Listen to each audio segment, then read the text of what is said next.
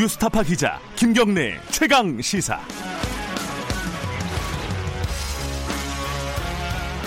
김경래 최강 시사 2부 시작하겠습니다. 2부에서는 국회 얘기 좀 해보겠습니다. 지금 선거법이 오늘 어, 통과될 가능성이 좀 있죠. 어, 그런데 이 선거법 관련해 가지고 어, 자유한국당이 비례한국당, 그러니까 위성정당을 만들겠다. 이래서 지금 이게 좀 복잡해졌습니다, 이 일이. 어, 뭐 민주당은 어떻게 그럼 대응할 것인가? 이게 또 궁금한 부분이기도 하고요. 어, 그 다음에 지금 처리해야 될 게 공수처법인데 이게 또 대검에서 아주 강하게 반발하고 나서 가지고 좀 논란이 되고 있습니다. 뭐 특히 이제 어, 검찰이 공직자들 범죄 혐의를 인지하면은 공수처로 바로 통보를 해야 된다. 요 조항 때문에 이게 독소 조항이라고 지금 검찰이 반발을 하고 있는데요. 어, 여러 가지 입장을 오늘은 더불어민주당 쪽 연결해 보겠습니다. 박주민 최고위원 연결돼 있습니다. 안녕하세요. 예, 안녕하십니까. 예, 먼저 뭐 선거법 얘기하기 전에 조국 전 장관 영장이 기각됐습니다. 어, 네. 이 법원이 뭐 여러 가지 단서를 달긴 했어요. 뭐 혐의는 인정이 된다. 뭐 하지만 어, 증거인멸이나 이런 부분들은 우려되지 않는다. 뭐 이런 단서들을 붙여가지고 이게 어떻게 해석을 해야 되나 좀 헷갈립니다. 어, 의원님은 어떻게 보세요? 네, 사실 이제 구속은 뭐 두 가지 이유가 모두 다 인정이 돼야만 되는 겁니다. 하나는 네. 이제 범죄 혐의에 대한 어느 정도의 소명이 있어야 된다는 네. 것이고요. 다른 하나는 어, 증거인멸의 우려라든지 도주 우려라든지 네. 구속의 실질적. 이것이 이제 충족이 돼야 구속이 되는데 법원 입장에서는 이제 두 번째 부분은 해당이 안 된다라고 네. 판단을 한 거죠. 어떻게 예. 보면 당연한 결정이라고 볼 수 있습니다. 네. 알겠습니다. 요, 요 얘기는 뭐 앞에서 충분히 다뤘으니까 넘어가고요. 일단 저 국회 얘기 좀 해볼게요. 어, 선거법 오늘 처리하는 겁니까? 네, 오늘 본회의가 열리면은 선거법 표결을 하게 됩니다. 왜냐하면은 네. 어, 그 필리버스터의 대상이 됐었던 안건의 경우에는 네. 필리버스터가 맞춰지게 되면 그 네. 다음 회기에 표결하도록 돼 있습니다. 맨 먼저 하게 돼 있나요, 그러면은? 어, 순서는 조금 바꿀 수 있습니다. 아, 바꿀 수 있고요. 예. 어, 표결하도록 돼 있어서 네. 어, 이번에 이제 오늘 본회의가 열리게 되면 표결을 어, 하는 것이 국회법의 음. 다른 절차입니다. 예. 그러면 또 막판에 수정이나 이런 건 없나요? 왜냐면은 이걸 왜 여쭤보냐면은 비례한국당 얘기가 나와가지고 네. 지금 다들 이제 좀 계산이 복잡해졌어요, 이게. 그래갖고 좀 머리가 많이 아픕니다. 네. 네. 이거 뭐 선거법이 약간 막판에 수정이 되는 거 아니냐? 이거 비례한국당 요것들을 대비해서 어, 1 플러스 4에서 어, 이런 얘기들도 있던데 이게 가능한 건가요? 어떻게 보세요? 뭐 수정안을 또 내는 것은 법적으로 어떤 제한이 있거나 그렇지는 않습니다. 네. 그렇지만 어, 지금 그런 수정안을 새로 네. 만드는 것에 대한 고민이라든지 논의는 하고 있지 않습니다. 아 그래요? 네. 어, 그러니까 예컨대 어, 위성정당 금지법 뭐 이렇게 이름을 붙일 수 있을지 모르겠는데 네. 그런 것들을 발의해서 진행할 이런 계획은 없어요? 그러니까 아까도 말씀드렸지만 예, 어뭐 방금 말씀하신 것처럼 네, 뭐 지역구와 비례를 동시에 뭐 출마하는 정당만이 뭐 어, 선거에 참여할 수 있다든지 그런 음. 조항을 만들 수는 있다 그러더라고요. 네. 그렇지만 아까도 말씀드렸던 것처럼 어, 현재 그런 내용을 포함한 수정안을 만든다든지 음, 하기 위한 논의를 한다든지 준비를 한다든지 하는 것은 없습니다. 음. 근데 그렇다면요. 어, 지금 네. 자유한국당 입장의 어, 얘기는 공식적으로 비례한국당 만들겠다는 거잖아요. 어, 그렇습니다. 예. 그럼 민주당은 어떻게 되는 겁니까? 민주당도 비례 민주당 만드는 거예요? 어떻게 되는 거예요, 이거는? 그 부분에 대해서는 여러 가지 어, 대비책을 고민하고 있고 이야기는 하고 있지만 네. 어떠한 방법이 결정됐다거나 네. 어떤 방법을 하겠다고 뭐 계획을 세우고 있거나 그러진 않습니다. 어, 지금 말씀하시는 걸 들어보니까 고민이 많으신 것 같아요, 지금. 뭐 아까도 말씀드렸지만 머리가 굉장히 아픈 상황이 된 거예요. 어떻게 예, 보면 예. 어 저희들 입장에서는 어 자유한국당이 아무리 그래도 비례한국당을 만들겠느냐라는 생각도 좀 있었는데 예. 실질적으로 공식적으로 또 선언을 해버린 거 아닙니까 만들겠다고. 그랬죠. 그래서 어 지금 뭐 여러 가지 방안을 놓고 고민도 하고 이야기도 하고 그러고 음. 있습니다. 예. 고민하고 계신다. 아, 이거 좀 가능성은 다 열어놓고 계신 거네요, 그러면은, 말하자면. 지금 단계에서 뭐 어느 하나만이다 또는 음. 어느 하나는 아니다라고 얘기하기도 좀 어려운 상황인 것은 네. 맞습니다. 예. 지금 선거법 통과되면은 자유한국당은 어, 비례한국당 만드는 것뿐만 아니라 지금 헌법 소원, 뭐 효력 금지 가처분 뭐 이런 거 다 하겠다는 거예요. 할 수 있는 거는 법적으로. 네. 요거는 가능성이 있어 있는 겁니까? 어떻게 보세요? 민주당 입장에서 보면은? 뭐 이번에 패스트트랙 지정했던 거나 네. 또는 그 이후에 상정하고 또 네. 필리버스터가 진행되는 과정에서 어떤 절차적 하자가 있다거나 이렇게 저희들은 보고 있지 않습니다. 그래서 음, 뭐 어, 권한쟁의 심판 청구라든지 이런 것들을 한다 하더라도 네, 저희들로서는 문제가 될 건 없다고 생각하고 있거든요. 네, 자유한국당도 말은 그렇게 하지만 그거보다는 아마 비례한국당을 만드는 준비를 더 열심히 하지 않을까 싶어요. 아, 그러니까 법적으로 하는 건 좀 제스처고 실질적으로는 비례 정당, 어, 위성 정당을 만드는데 주력을 할 것 같다 이렇게 네, 보고 거군요. 사적으로 어떤 의원님들 좀 만나 보면은 네, 뭐 누가 그 비례 정당에 가기로 했다 뭐 이런 얘기까지 하시더라고요. 어, 그건 좀 구체적이네요. 어, 네. 누가 간대요, 근데? 제가 지금 말씀드리긴 그렇고요. 그런 아. 얘기까지 하시더라고요. 음. 아, 구체적으로 진행이 되고 있다. 네. 알겠습니다. 그 뭐 지금 뭐 고민을 계속 하고 있다고 말씀하시니까 구체적으로 더 물어봐도 대답을 안 하실 것 같아가지고 요 얘기는 뭐 네. 넘길게요.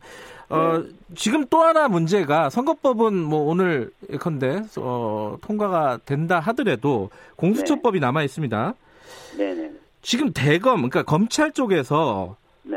굉장히 반발하고 있어요. 어, 독소 조항이다. 뭐 윤석열 총장이 불같이 화를 냈다.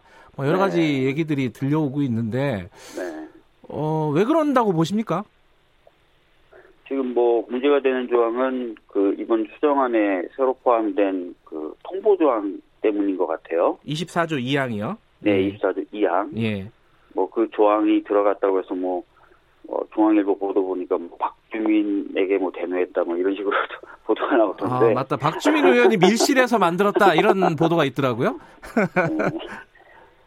답답하고요. 그 다음에 어 근데 이제 그 조항의 의미를 좀 잘못 해석하고 있는 것 같다는 생각이 좀 들고요. 그 네, 조항과 함께 예. 다시 같이 들어간 다른 내용들도 있는데 네. 어, 그 부분까지 좀 같이 보면은 전혀 이게 어, 문제가 되는 조항이 아님에도 불구하고 좀 오해를 하고 있는 것 같습니다. 예. 일단 그 어, 오해라고는 하셨지만 나오고 있는 얘기가 어, 자유한국당 중심으로 해서 나오고 있는 얘기가 공수처가 검찰의 상급 기관이 아닌데 이렇게 보고를 하는 것은 어, 정부 체계 조직 체계 원리에 반한다.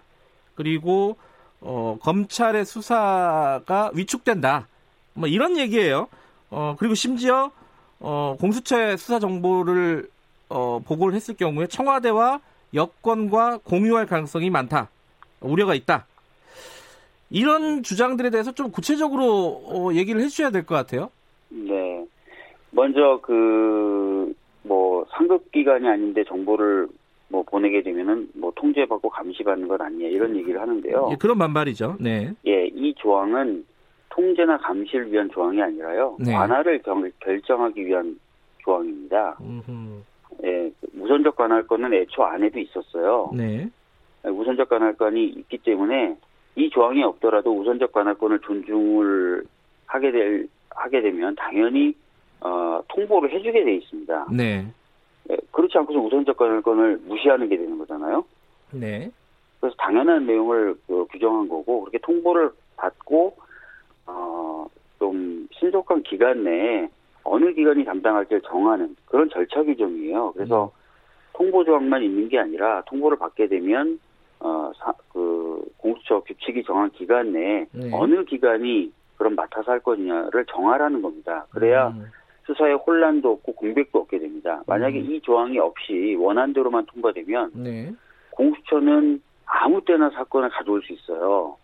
원한대로라면. 네. 그렇게 되면 오히려 수사가 혼란스럽고 또 경우에 따라서는 아 내가 열심히 수사해봤자 어차피 나중에 공수처가 가져가 버리면 어 가져가 버릴 수 있는데라고 하면서 열심히 수사를 안 하게 될 수도 있죠. 그래서 수사에 아하. 공백도 생길 수 있거든요. 그래서 조기에 관할을 어, 정리해주는 조항입니다. 음, 그리고 아까도 말씀드렸지만 그래서 한- 다시 한번 말씀드리는 거지만 우선적 관할권이 원안에도 있었기 때문에 우선적 네. 관할권을 이를 당연히 존중한다면은 이 조항이 없더라도 통보는 하게 돼 있는 거예요. 네. 음. 근데 검찰의 네, 네. 또 하나의 반론이 이겁니다. 네. 이게 공수처는 작잖아요. 고작 몇십 네. 명인데. 네. 그죠 이제 검찰은 하면 2천 명이 넘고요. 여기서 이 공직자들 범죄 그 인지가 굉장히 많을 텐데 이것들 네. 다 보고 해봤자 공수처에서 수사를 못하고 오히려 수사가 지연되고 심지어 뭐 암장되는 묻힌다 뭐 이런 표현까지 쓰면서 얘기를 하더라고요. 이건 아, 어떻게 봐야 그런, 되죠? 그러니까 관할을 조기 정하라는 겁니다. 어흠. 검찰이 할지 경찰이 할지 네. 공수처가 할지를 정하라는 거예요. 네. 그래서 딱 정한 뒤로는 서로 토치하지 말고 각자 자기가 맡은 사건을 열심히 끝까지 하는 겁니다. 에, 그리고 뭐 이걸 가지고 통제한다 그러는데 통보 조항 그다음에 초기에 관할을 결정하는 구, 그 형식적인 절차 규정 말고는 네. 사건에 대해 통제하거나 지휘할 수 있는 조항이 아무것도 없습니다 공처에. 그렇기 때문에 뭐 이 조항을 가지고 통제할 것이다라는 것도 오해고요. 네. 두 번째는 어 아까 정보가 셀 거다라고 그렇죠. 청와대나 여권과 공유할 것이다 이런 거예요. 네네. 어 아, 시다시피 공수처장은 대통령이 임명하는 경, 검찰총장과는 달리요. 네. 국회에서 어 세운 추천위원회에서 후보를 추천해서 어, 임명되는 그런 과정을 거치게 되고, 네. 그 후보 추천위원회 7명 중에 2명이 야당이 추천한 위원이고, 네. 근데 6명이 찬성해야만 후보라도 될 수 있기 때문에, 음흠. 야당, 야당에게 절대적 비토권이 있어요. 네. 어, 그렇기 때문에 검찰총장보다 훨씬 더 청와대라든지 권력부로부터 독립돼 있죠. 음흠. 거기다 더해서 이번에 신설된 조항이 추가된, 네. 그 수정하면서 추가된 조항이 청와대가 공수처의 수사라든지 소추 업무에 절대 관여할 수 없다는 규정이 들어가 있습니다. 네. 그렇기 때문에 지금 얘기하는 검찰이 그런 우려를 표한다는 것은 좀 앞뒤가 안 맞는 거죠. 아까 말씀드렸던 대로 음. 검찰은 총장을 대통령이 그냥 임명하면 되지 않습니까? 네. 근데 그것보다 훨씬 더 독립된 구조를 갖고 있고 네. 더, 더 독립을 보장할 수 있는 조항까지 신설되어 있는 공수처가 그렇게 할 거다라고 네. 얘기하는 것은 좀 논리적으로 안, 안 맞죠. 예. 예. 근데 지금 검찰이 이 공수처법은 사실 뭐 1년도 넘게 지금 논의가 되고 있는 법이잖아요. 예. 그리고 국회에서도 여러 차례 이제 검찰 쪽에서 공수처법은 국회에 맡기겠다라는 입장을 그럼요. 밝혔었고요.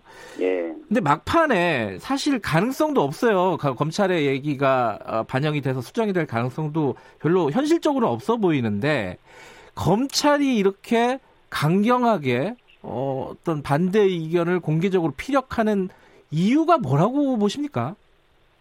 그래서 사실은 왜, 그, 왜 그런지 저희도 의아한 겁니다. 아시다시피, 어, 또 방금 말씀하셨다시피 공수처 원안에도 이첩을 강제로 받을 수 있는 조항이 다 있었거든요. 네. 거기에 대해서 특별한 의견을 지금까지 얘기한 적이 없어요. 음. 어, 쭉 그런 상태가 유지됐었고, 이번에 협상을 시작하면서도 어, 뭐, 법무부나 검찰이 주로 얘기했던 건 검경 수사권 조정에 관련된 의견들이었습니다. 그렇죠. 네. 근데 갑자기 그 이견을 표명하고 나선 것이고, 또 네. 하나는 항상 그 윤석열 검찰총장이나, 어, 검찰 수뇌부들이 국회에서 공수처의 경우에는 결정하면 뭐, 당연히 법 집행자로서 법이 잘 돌아가도록 하겠다라는 식의 발언들을 해왔었거든요. 네. 그거하고도 잘 안 맞아서, 음. 뭘까, 이런 생각이 좀 드는 거죠. 그 이유가 뭘까? 이런 음. 생각이 좀 드는 건데. 이유가 뭘까? 제가 여쭤봤습니다. 그 저도 잘 모르겠어요. 그래서. 아, 그래요? 네. 아, 알겠습니다. 그 검찰이 얘기하는 부분들을 좀 받아서 논의를 할 가능성은 있습니까? 1 플러스 4, 4 플러스 1에서? 어제 그래서 이제 1 플러스 4 논의 테이블에 있던 분들 뭐 이런 네. 분들하고 좀 얘기를 나눠봤는데 네. 이 조항에 특별히 문제가 없다라는 음. 기본적인 입장들을 다 가지고 계시더라고요. 네. 아까 제가 설명드렸던 것처럼 이것은 관할을 조기에 결정해서 예. 효율적이고 혼란 없이 사건을 수사하기 위한 조항이다. 네. 어, 그래서 아마 가능성은 크지 않은 것 네. 같은데요. 일단 지금 네. 상황에서는 수정한 대로 간다 이렇게 보고 계시는 거네요. 네, 네, 네. 알겠습니다. 오늘 뭐 선거법 그리고 공수처법 관련된 어, 발음 아 더불어민주당 입장을 좀 들었습니다. 고맙습니다. 예. 더불어민주당 박주민 최고위원이었습니다.